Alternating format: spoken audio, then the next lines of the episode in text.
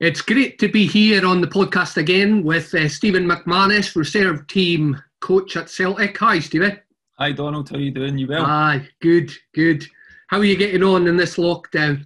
Um, we're, we're, we're well. Uh, family are all keeping safe and healthy, which is the most important thing. Um, the same as everybody else, there's been challenges that nobody, nobody felt as if they would ever have to face. But um, no, we're all good. There's, there's certainly been a lot of positives. So it's been a good time to sit down and reflect, Donald. That's yeah. the one thing that I felt as if um, it's been really good for just to look at how our seasons went, what, what you can improve on as a coach, as an individual, try and gain as much knowledge as you possibly can. And it's been nice to actually spend a bit of time with the family as well because we've no we've never had the chance to do that for a long period of time. I know that that's that's something that's so true, isn't it? I, I don't think I've been home as much in about thirty years as as four months. You know, I have been on the road. Absolutely, Donald. You know, I said that to my wife. This is probably the first time that we've spent as much time as this for we've been for we've been young kids. Um, so it's been nice. It's been it's been nice to see the spend a bit of time with the children as well. Don't get me wrong, the homeschooling I've completely left to my wife. So um, when the summer holidays came about, it was it was nice that she got to put the books away. So, um, but no, it's been like I say, it's been a challenging challenging time for everybody, and, and, and you need to be very uh, appreciative of, of the things that you've got. And the most important thing was everybody keeping safe and healthy, and yeah. hopefully we can everybody can get through it. Yeah, great.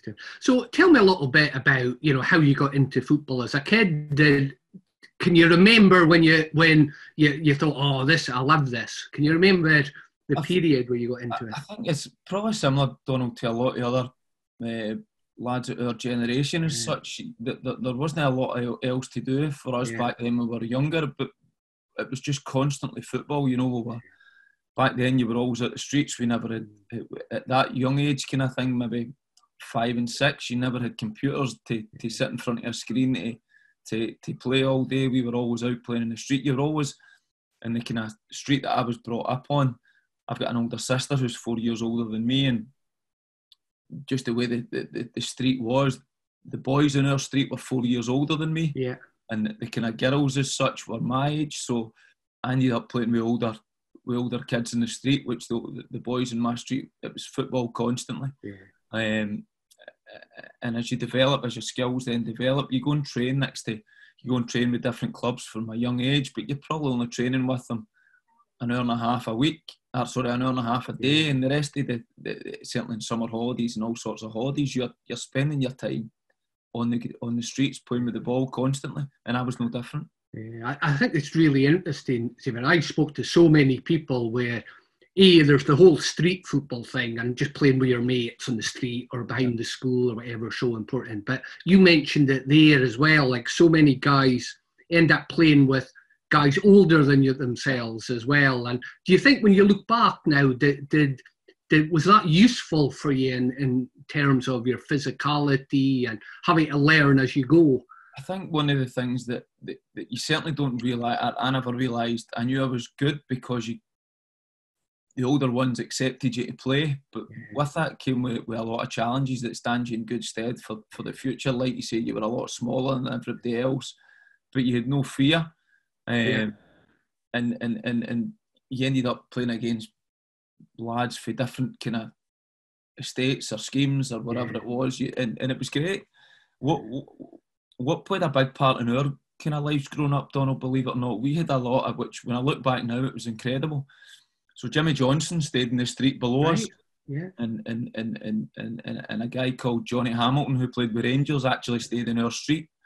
So at, at, at that time, you know, they were, it was completely normal for us to see Jimmy out running the streets with, with, a, with a bin bag on or a sweat, yeah. a, a, sweat top on or whatever. Yeah. So in the area that we, and looking back, it's incredible to think that you've had one of the greatest ever players that yeah. our country's produced, and he was running about the streets while you were playing on the streets. But he was just known as as as, as Jimmy. He wasn't known, you know you, you don't you knew obviously that he was grown up a Celtic fan. You knew all about him, but he was he was yeah. he was no different from anybody else in the street. Which when I look back now, it's it's incredible to think that. Yeah, yeah and very I doubt if that would happen nowadays. It might happen now and again, but I don't know. Absolutely. I mean, you would you would never ever have it would never. But but that was the norm, and, and, and we had a big grass area. It was called the gully that we used to, yeah. and it was funny because when Wimbledon was on, you were out playing in the streets. Uh, and again, we, we we speak a lot about. I think it's multi sports is a is a, is is so, such an important aspect in developing young people nowadays. Yeah. We try and do it with our children as well, and you want to get them into as many things as you possibly can. So when we were younger, Wimbledon was on the telly. You'd be playing tennis in the street. When the golf was on, you were up the park, yeah. up the playing golf. So it was you were always you were always out in the street honing your skills at any sort of sport that you could. I know that is, is so true. When you're speaking there, I remember, you know, at Wimbledon fortnight, you know, as you say, you were everyone was out, and, and, and my age, it was certainly, you know, you were. I remember when Borg appeared as well, and then everyone started trying two-handed backhands for a for us, it was you get the chalk. You used to get the chalk, and you used to write the you write the quote out in the in, in, the street. But it was it was even when you look back now to what we're developing, we played cuppy doubles constantly. Yeah. You know, yeah. which, which, in effect it's one v ones, it's two v twos, it's three v twos, and and and and, shoot, and that's what I'm saying. That's when you learn your. That's when you hone your skills as a as, as a young player even with the surface that you're on, you know, you're playing Definitely. in concrete, so you need to work on your balance because you don't want to fall. Because when you yeah. fell, you would end up ultimately skin your knees, you'd hurt yeah. your elbows. So without even realising that you're working your core, you're working in yeah. your in your balance, which I think is a great grounding. We we weren't lucky enough to play in grass pitches everywhere. I remember certainly with our boys club, I played with Aberdeen Boys Club in Blantyre, and our home pitches were were at Blantyre Sports Centre, which was four ash parks. We used to go to Aberdeen and we would we would go to, to down to the borders in Scottish Cup Day, yeah. and if there was a grass pitch with nets, it was like Christmas morning. You could, I'm sure. You couldn't believe the difference. so that's how we were brought up. Yeah, brilliant. And when did you realise, you know, that you wanted to be a player? You know, you wanted to be a pro player. Did you always have that, or was there a moment you thought, "Oh, I'm going to do this for a living"?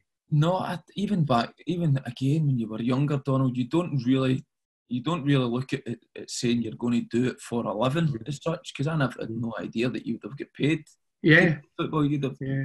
you had no idea. What I realised is that I loved the game, whether it was on the telly. Yeah. You were watching games on the telly. Like I said, my family have grew up big Celtic fans as well. My, my, my dad was a, a Partick Thistle fan, he says mm. at times, but so you were it take me I would go to Celtic games I'd go to Partick Thistle games if, if, if either team was away from home he would take you and watch the local pub team that was playing so every Saturday in my life it, was spent going to watch football matches mm. um, so it, it, became an obsession as such mm.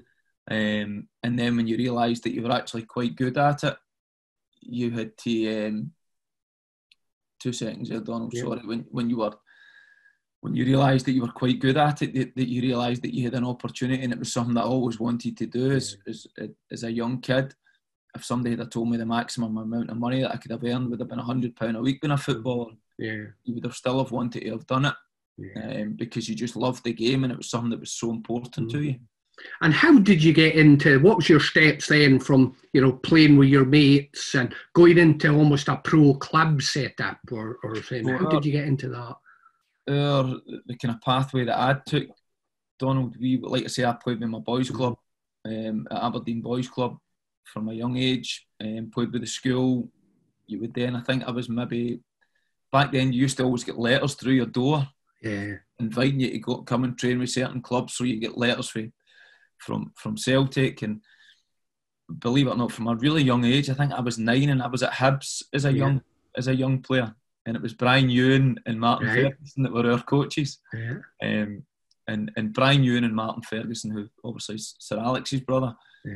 they were absolutely brilliant, yeah. brilliant people, brilliant coaches, and and we used to train with them on a Monday and a Thursday night. Yeah. Um, and in the Easter holidays, the October week, and, and, and the summer holidays, they'd put like summer camps up. Yeah. Um, and my boys' club was quite a decent side. So I think there was about ten of us for the boys' club that went, and for different different age groups, and that was brilliant. So that mm. was my, I would say, from nine I was in a professional club, yeah. but it wasn't, it wasn't you, you hadn't signed with that club or anything. Mm.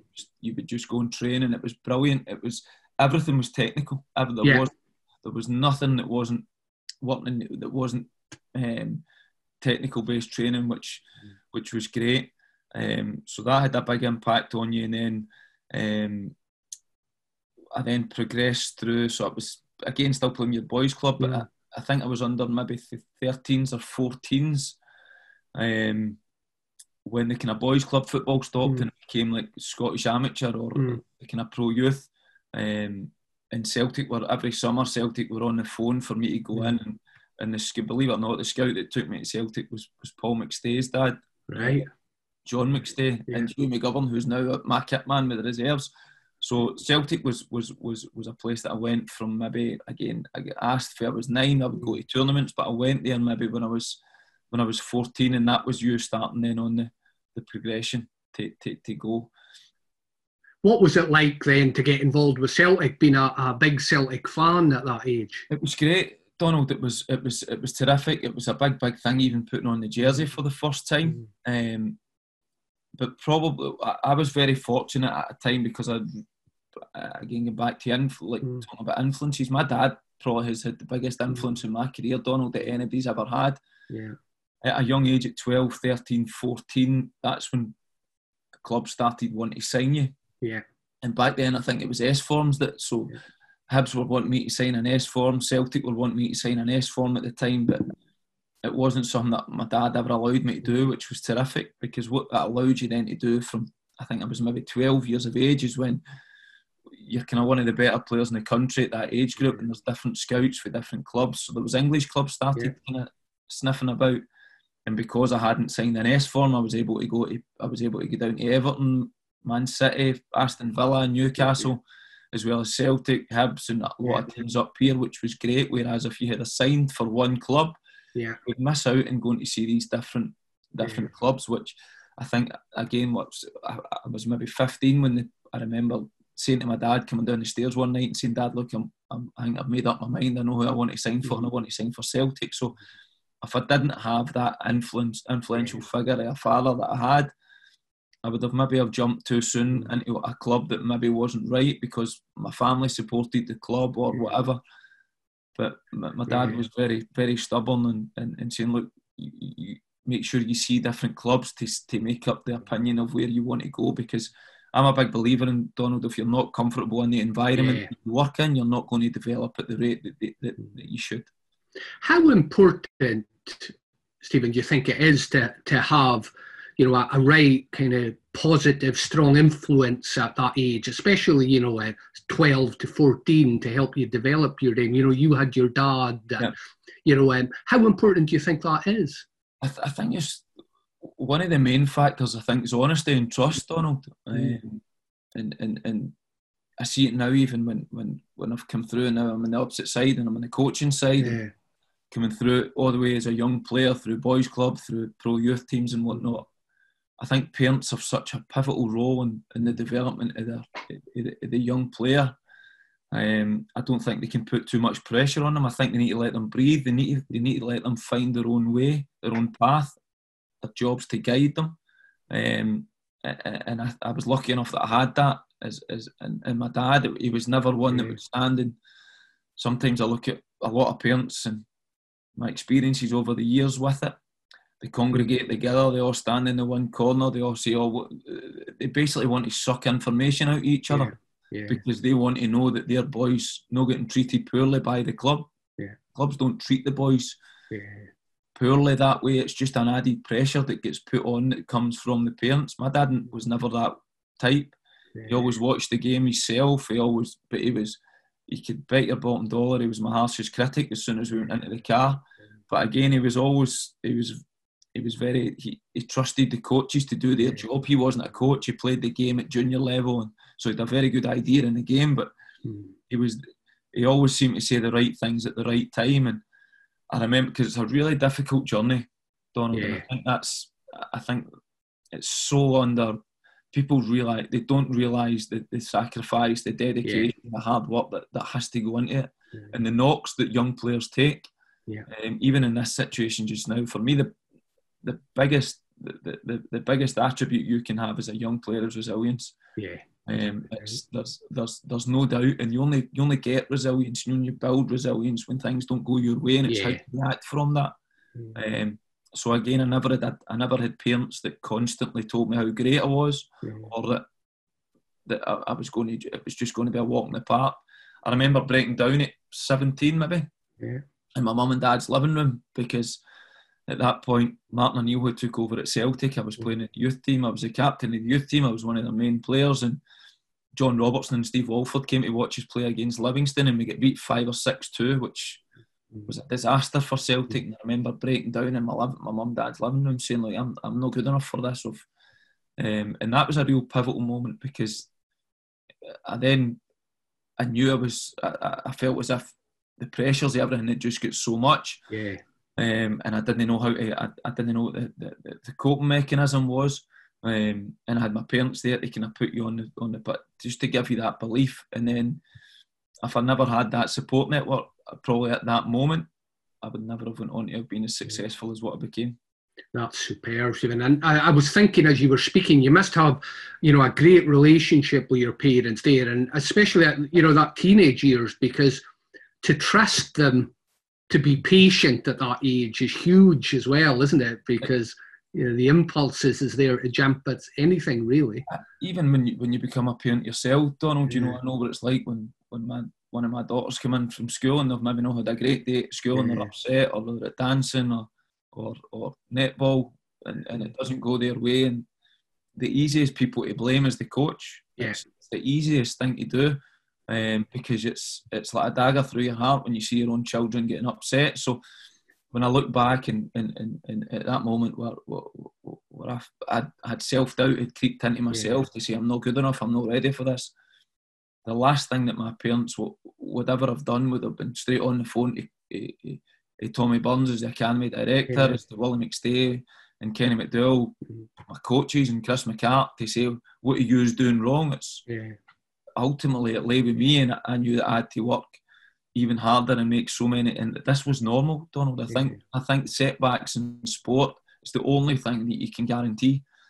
Um, I think that's a, a great story, you know, because and you know, I, I see so many young players and, and just young people in general that think that the self doubt, they shouldn't have the self doubt or they shouldn't have the vulnerability when something goes against them. And of course, that's that's just normal, isn't it? It's what you do next and how you come through it. And, and, again, I think it's. I remember. I remember speaking to Gordon Strachan. God, a, a few years, but it's always kind of stuck with me. I think he I think he was in charge of the national team at the same time, and and, and, and he texted me. I meant for a coffee just to, for a catch up. Um, and I said that to, I asked him because I knew I was wanting to go down the coaching route as such, and I asked him like, what's what's the best? What what have you found the best thing about coaching and, and management? And it's and all the times that he's won games, and you would just expect him to rhyme off these kind of moments. And he actually says that it's building relationships with people, and yeah. it's, it says it's the best the best feeling in the world when you get an ex-player that still wants to text you or phone you for advice or and there's that relate I think having some sort of mentor is so important Donald yeah. um, and again I had that with, with, with Kenny McDowell as a young player and Willie McStay and Chris McCartan all the co- they were always there for you yeah. um, because as you say self-doubt is absolutely normal in, yeah. in sport especially in, in football um, it's because you don't believe I, I remember even my the night before I, I played in the, my, my Champions League uh, debut, and I remember thinking, saying that there's no way that I can play at this level because I've sat watched Man United win the treble in '99. You've you've always watched the Champions League music, something that's been yeah. such an important part of your life, and now you're the next night you're going to be the one that's going to be in that environment. It's but then you, you trust your experience and you trust the hours that the hard work that you've put in, and it only that prepares you for that moment, Donald. And I'm a big believer in it. If you prepare for that moment, whenever that moment come might come, you will be ready for it. Yeah. I love. I think that is so true, Stephen. I love with Muhammad Ali. Someone asked Muhammad Ali years ago, you know, when he was starting almost, like, how could he be so confident? And he says, how can I how can I lose with what I use? And Angelo Dundee would say, first person in the gym, last person out. You know? Absolutely, and you you you don't you you've got you've got the hardest part in this is again where resilience has to come in because you've got no idea as a young player when that opportunity is mm. going to come. you've got no idea. You might be, you might be the best goal scorer under 15, 16, 17, 18s at whatever club you're at, but you might have ended up having the best the best player that the country's ever produced or the best player the yeah. club's ever had is the number nine. How are you going to get him out? How are you going to? So you need to have that drive. You might need to leave the club to go somewhere else. It's it's, but you need to be resilient. But that moment will come. That moment will come. He'll pick up an injury at some point, or the opportunity for him to move on will will, will, will arise, and then you're thrust into that limelight. But if you're not prepared for that moment, and preparing for the moment is how dedicated you are to your profession. The hours that you put in is is, is, is what's going to separate you from from other people in your in your your young. T- your, Were you always kind of as disciplined in your preparation and your focus, even coming through the coming through the ages? I would, I would say that was probably my biggest strength, Donald. Mm. I was as, as a young player. I, I never drank. I think I had my first al- alcoholic drink when I was 22 maybe mm. 23 which is, is late on because I, I didn't want I didn't want my opportunity to I hmm. didn't want to be one of the players that that you could have said what a, what a good player he yeah. was a great one he what yeah. my, I'm, I'm listening to a lot of podcasts and whatnot just now Donald and, yeah. and, and the psychology side of the game and a lot of people talk about the you, you shouldn't have a fear or something as such because you can never really get to your full potential. Fear of mm-hmm. making a mistake. What drove me on was a fear of failure, believe it or not, Donald. Yeah. As a young yeah. kid, I did not want to be one that get tarred with a big brush of being released from Celtic. I didn't want to get released. Um, and again, there was so many Celtic. I think when you're young, you're very impressionable. Mm. The people that are maybe a year or two older than you yeah. start to think, "There's no way I can be as good as them." There's no way. Yeah. So that's when, and before you know it, you start to see them doing certain things that that maybe you don't agree when you think yeah. I'm not going to do what they're doing because straight away that gives you an, an added advantage. Um, I was always looking for different ways where I could get a, a, slight advantage in the person next to me. I think that from an early age, know, I think that, and you know, I've known and worked with a lot of kind of young players coming through, and and what you've said there is, I think, is what differentiates people that really make it a lot of the time than those don't because I'm sure it's the same in other countries, but you know certainly in Scotland, I think there's there has been uh, almost that thing to be oh well I'm not wanting to be that different to not drinking. I'll go at least I'll go with my mates a wee bit, or I'll go you know and just be one of the guys or one of the boys is, is a strong pull. Uh, absolutely, Donald, and, and that's I had.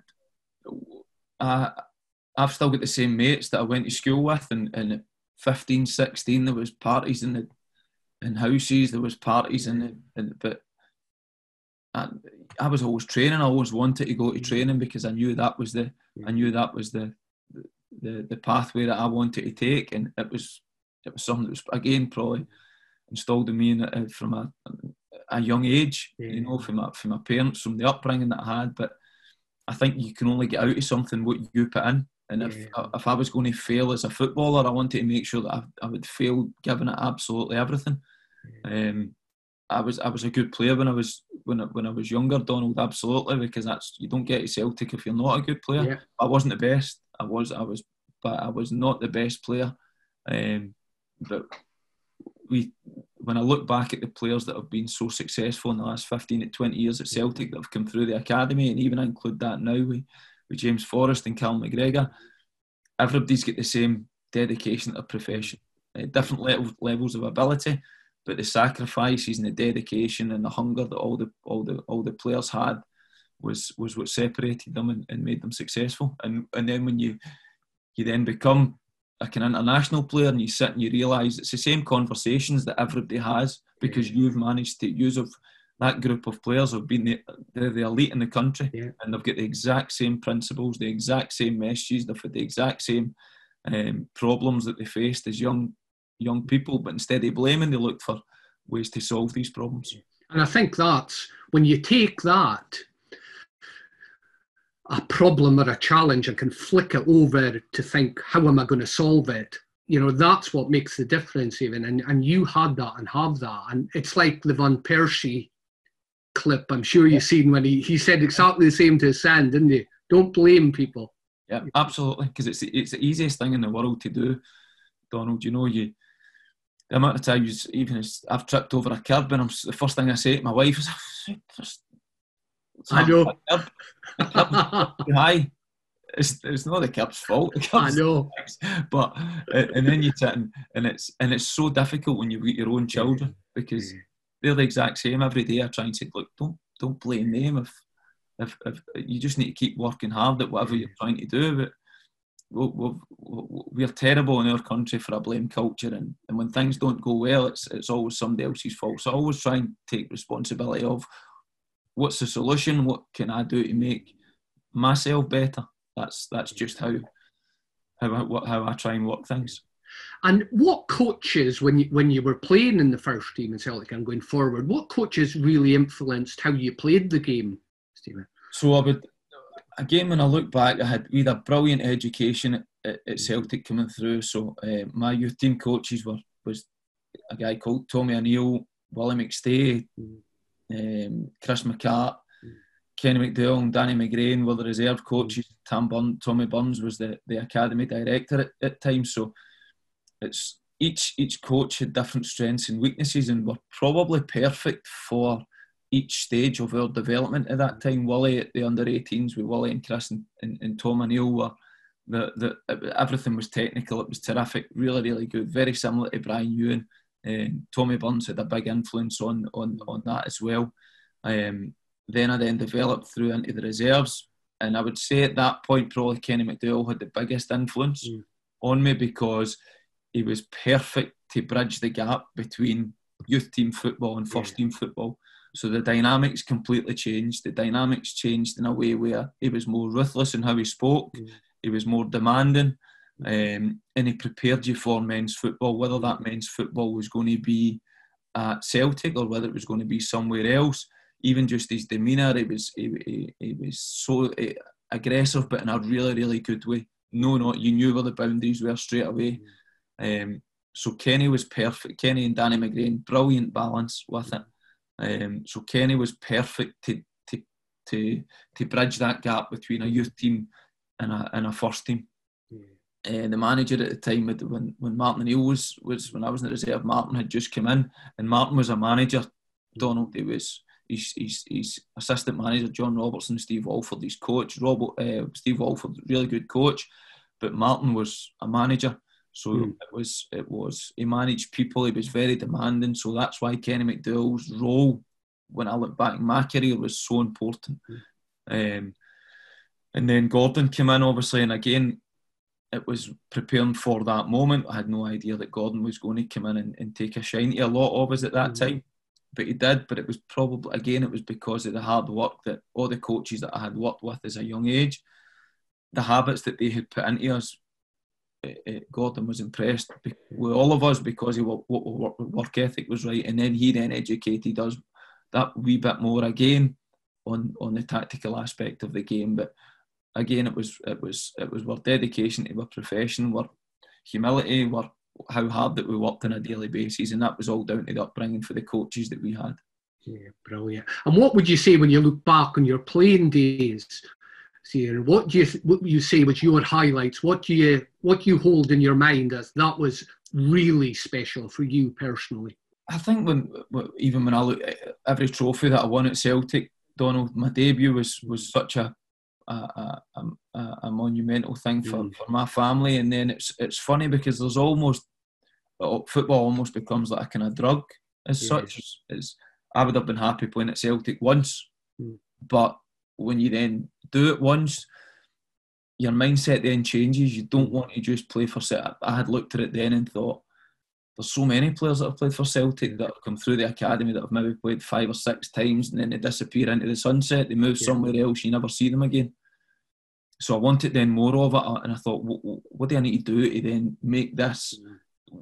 I, I will set my challenges of trying to go to 25 games, then 50 games, then 100 games, and then I remember when Gordon first came in, um, and I had been a first team player for two years, but I, I was never a regular under Martin O'Neill.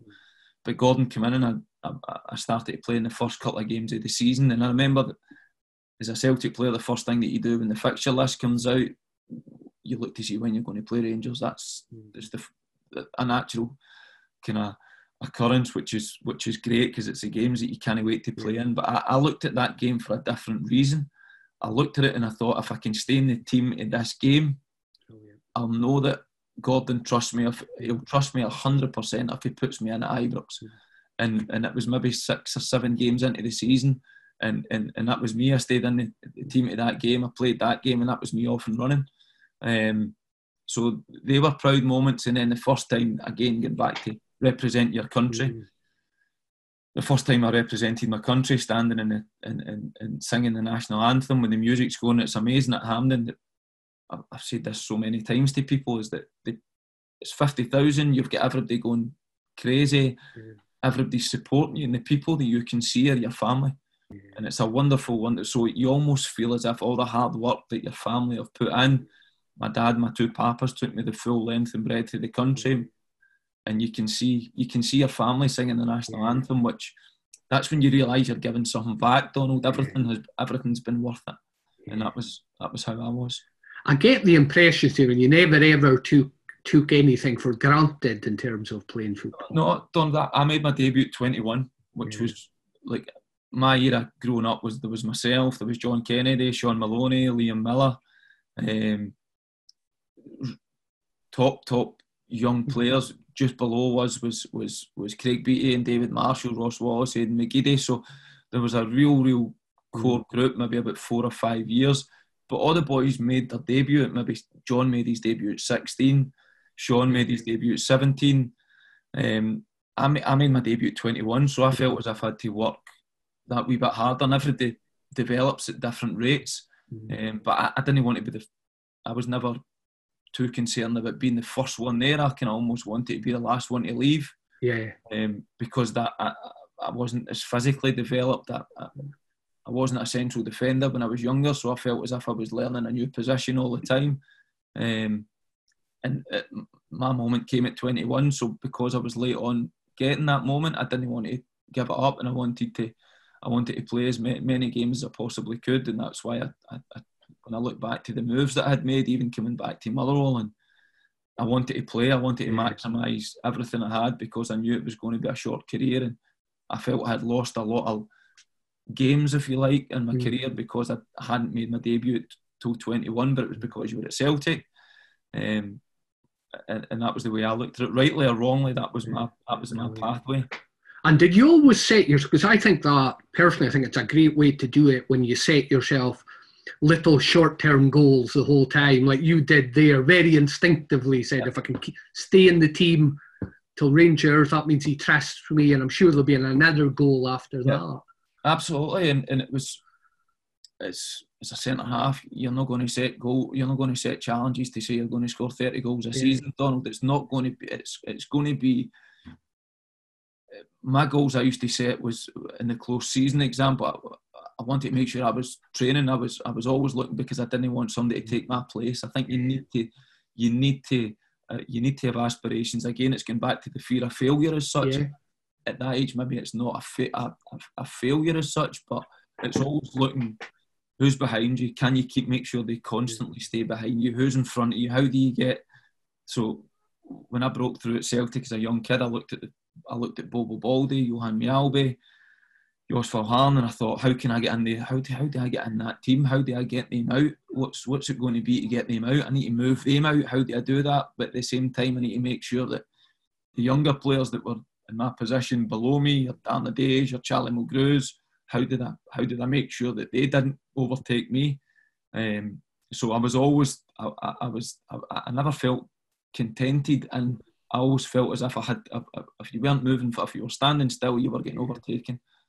I think that I think you taught yourself when I'm listening to you speaking to you at a very early age that that I, I suppose it's a it's a tenet of high performance. You have to deal with pressure and not you know not wanting to fail or not wanting to let yourself down.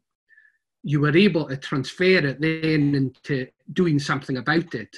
And that's the difference between someone that can perform at a high level and someone that can be all right, but they don't know how to deal with the pressure to think, well, I don't want this or I'm scared of that, and they don't know what to do. But you always could make a plan. You try to. I think what helps in, in doing that, Donald, is the culture that has been created and the environment that you're in. Um, when you then come through at a club like Celtic and at big clubs, the boys that are around you are very, very similar to yourself. When you get to the first team and you get to, they're very similar. So without even realising it, you guys are pushing each other. Yeah.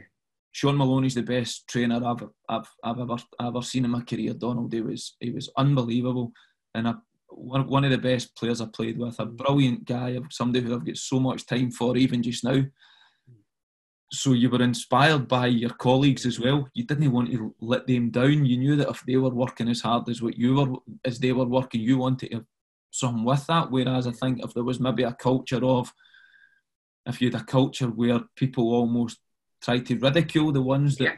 that, that, that were working hard, and I think that happens at the younger age groups. I think that can happen at, at 15, 16 because sometimes it's cooler.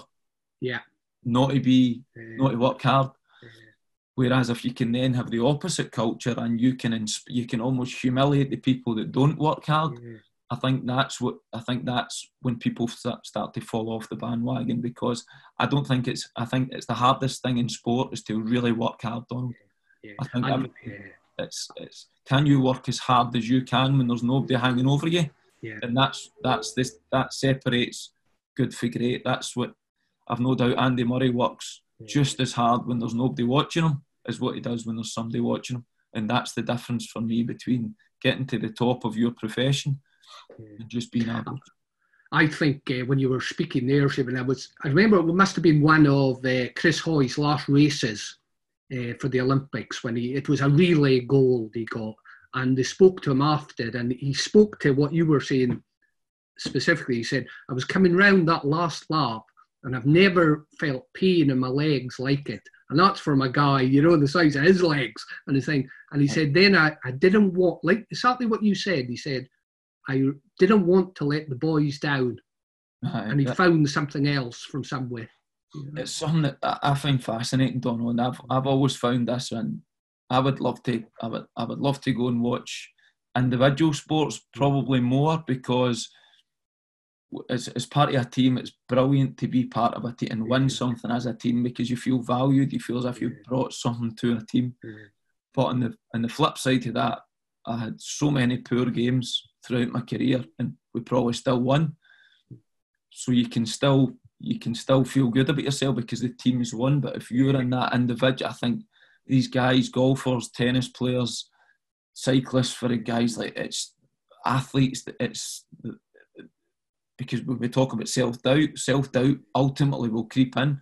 Yeah. I've got another ten guys that can help me out, but these these these these these guys and girls that are the individual athletes, they're just the buck lies with them. So how did they get to the top? It's it's it's their mindset, it's their it's their mentality. It's if they've got a sore hamstring, they'll go and see a, a physio. If mentally they don't feel right, what do they do? So they need to go and speak to because yeah. it's it's everything relies on relies on them. Their own drive. I think that shows a great curiosity about other sports and what we can learn as well. So with tennis, I've been involved in, and I used to live in Wimbledon for years, so I, I, I got to see a lot of them. And the amazing thing about, see, the likes of Andy Murray, and in tennis, you have to win the game. You can't, you know, you can't run the clock out. Yeah.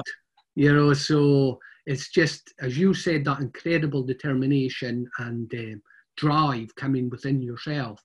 How important, though, within, say, football, or do you think relationships are then within your teammates and, and coach to player? Uh, I'm, I'm, I'm noticing now how important, probably even more so now that I've, I've, I've went into the coaching side of the game, mm. just how important relationships are, relationships with players, with staff members, with colleagues, with, with board members.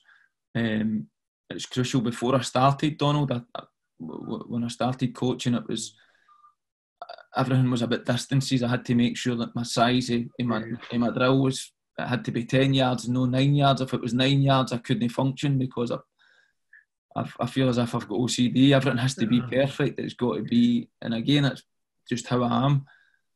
but it's relationships with people that are the most important, um, and that's it's it's how to build these relationships. It's it's recognising and understand what that individual needs. Does he need to sit down and go through his clips? Do you need to then be positive? Do you need to be negative with him? Do you need to show things that are going to make him feel better? I think when you feel good about yourself, I think you perform at your at your at your best. Um, and and that's when I look at Martin O'Neill. Martin O'Neill was a he was a fantastic motivator, and he seemed to say the right thing at the right time to everybody. Um, I only short, spent a short period of time in, in, in, in Brendan Rodgers' company, um, and and Brendan seemed to have a brilliant mannerism with everybody at, at, at, the, at, the football club. So I think that's really important. When I look back to my own experiences with the coaches, I always felt as if at any point in time I could have picked up the phone. I remember I was in a car accident when I was when I was younger in, in the motorway. Um, nothing serious or anything, yeah. but my mum and dad were actually away on holiday, and the first person I picked up the phone to was Kenny McDowall to say, "What do I do?" Yeah, that's a sign, isn't it? Yeah. So when I look back now, it's out with my parents. I never phoned an aunt or an uncle, my grandparents, yeah. and I, I phoned I phoned Kenny to say, "What do you do?" And yeah. the first thing Kenny said was, "Look, are you all right to play the night?" Yeah. and I, maybe I've certainly one of our players asked that when they asked them if they were all right to play. Again, it was that that was and that was the relationship that I thought when I'm on the other side of it now, you want the players to be able to trust, and I think trust is such an important aspect to sport. How have you found making that transition from playing to coaching then? What did you find? Did you find it challenging? Did, did you find it was useful to be to play at such a high level for, for such a long time? Uh, when I look back at my career, Donald, I think I was 29, 30 when my wife and kids came back up the road from Middlesbrough. Um, I had already started my B licence at this point. Um, and I always felt coaching was going to be the next kind of progression. For whatever reason, people always seem to have a bit of time for me in the game, whether it was players, teammates, coaches, managers. You have your, mm. your disagreements with certain people, which is fine, but they always had a bit of time for you. Mm. Um, so I was at Middlesbrough at the time, that age, 29, 30, kids were up the road, wife was up the road. I would finish training, I would be in for nine o'clock, I'd finish at three, four. Um, probably stayed longer than what you probably needed to because you didn't want to go home. I didn't want to go and watch a box set. I didn't want to.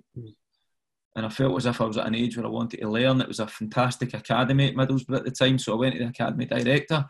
Um, it was a guy called Dave Parnaby, who is a brilliant guy, real, real, real mm. good, genuine guy.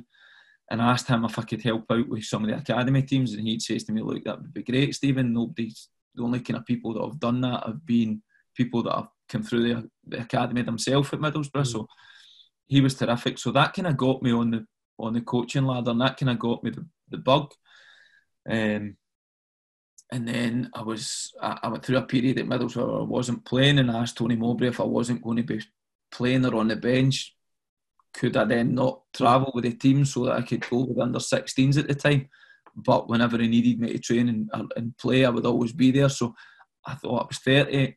I didn't want to go all the way down and get left out, which I never was, and he was brilliant. Um, but I knew then that I wanted to, to kind of get down the coaching route, so it was I would I would maybe take training twice a week for mm. 29, 30 or help with under 16s, a guy called Paul Jenkins, who was a lead coach, and I just assisted him and I learned a great deal. Then when I came back to Motherwell, I wanted to make sure that I was playing week in, week out, but I was desperate to take the under 17s, mm. under 16s, and I started doing that.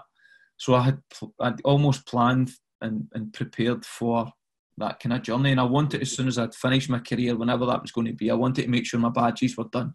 I mm. wanted to have done my A license, my B license, my youth license, my pro license. Mm. I always had that in my mind. Um, Stephen Robinson then came to Motherwell and and, and a fantastic again probably is one who's had a real influence on my mm. career as a coach along with a lot of other people. Um, and he asked me to join his staff, mm. so I was injured at the time. I had torn my groin. Um, just coming back, I still had a year left playing, but I knew that, and to be fair to, to, to Robbo, as, as soon as he get the caretaker job, he says, if I get the job permanently, this is what I'm wanting to do. And he was true to his word. Yeah. Um, so I come home to my wife and I says, look, I think I'm going to retire tomorrow. Mm. And she was kind of like, it was a complete bolt for the blue because I was Yeah. 34. I was going to be 35 uh, the next week. But I just felt it was the right time, Don. Yeah. I, I think when when when I, I didn't want to drop down, I didn't want to drop down and play in the championship, Yeah. which I probably could have for another two or three seasons minimum, because I was I looked after myself. But mentally, I was ready to take, Yeah. and I also felt as if if I could control my destiny, Mm. it would be easier to deal with mentally because I think it's a big, big challenge, isn't it? And I see it with with some of my own ex teammates and teammates when the time comes that you need to retire. I wanted to retire in my terms, Yeah. um, and there's no way that I could have get the job that I was mm. doing. It. I'm doing at Celtic now. If I hadn't have prepared for that journey, You must have always had a, a humility to learn, Stephen, because I remember it must have been a few years ago when you did the B license. Yep. And I asked a question about how confident everyone were with their co- something like their coaching knowledge. And as most people do, most people say seven or eight. You know, people say right, seven or eight. And I remember you said about forward. I, And I took it as a great sign of your humility to learn.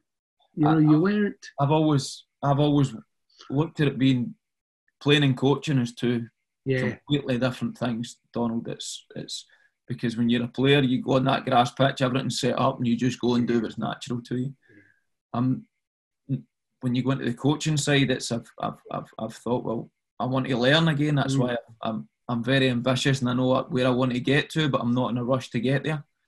Um, I've I've got like I said, ex teammates and good friends of mine. I've went down the management route straight away, and everybody's completely different Mm. but I'm trying to gain as much kind of knowledge as I possibly can and learn for different. But and again, it's come back to relationships. I've Yeah. learned, I've, I've, I've, I've built up a, a- good network of people that, that if you need anything, you can pick up the phone and. Mm. And I think that's important in, in coaching because you're you're learning all the time. You're learning on the pitch. You're learning off the pitch, and that's just the way I am as a person. That I'm I'm, I'm, I'm mm. not in a rush to, to to jump straight in because I want to make sure that I'm I'm, I'm well equipped. I'm well equipped to do that. I was talking to Mark McGhee about this a while ago, and Mark had says to me, he said, Mick, you're never you're never ready to be a manager. You're never so you're better just taking the plunge.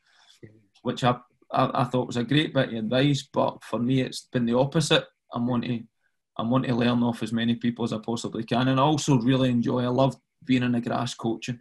I really enjoy trying to make the kind of younger players better. Do you think then, because it's not that long ago you were playing, then, Stephen, do you think, can you see the game changing in any way now that you're a coach and involved in, in, in developing players?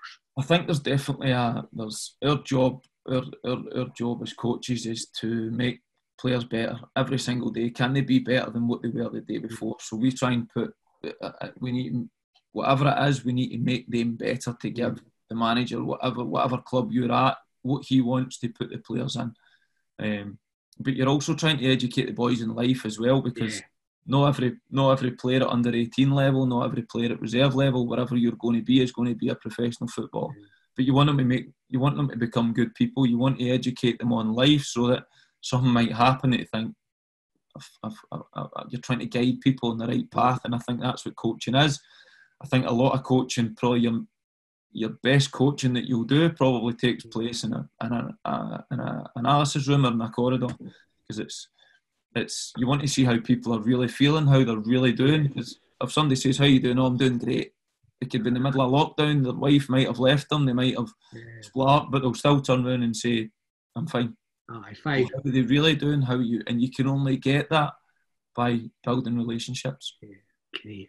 And it's been brilliant speaking to you, Stephen. If you had, just to finish with, if you had any advice for a young player coming through now, based on your experience and A, what you're seeing as a coach at the highest level, what would be some pointers you would give to a young player in today's world? definitely never be embarrassed to work hard. Never be embarrassed to work harder than the guy next to whoever you're you're working with. Um, Right. and, and and don't be ashamed to want to be the best that you can possibly be, and always always always do as much individual stuff as you possibly can. Always, and there's no such thing as a as a stupid question to ask, and and do extra, do as much extra as you possibly can. Whether that's analysing your game, watching the first team playing the, the, the guy in the position that you're playing with, or your play your plays in your position. Um, and be as dedicated as you possibly can be because if, if it doesn't work out at whatever club you're at, somebody will always will always take an opportunity and somebody that's got a brilliant work ethic. Brilliant. Some great advice there, and I really appreciate you taking the, the time to speak to me this morning, Stephen. No problem. Cheers. Thanks. Cheers, mate. Cheers.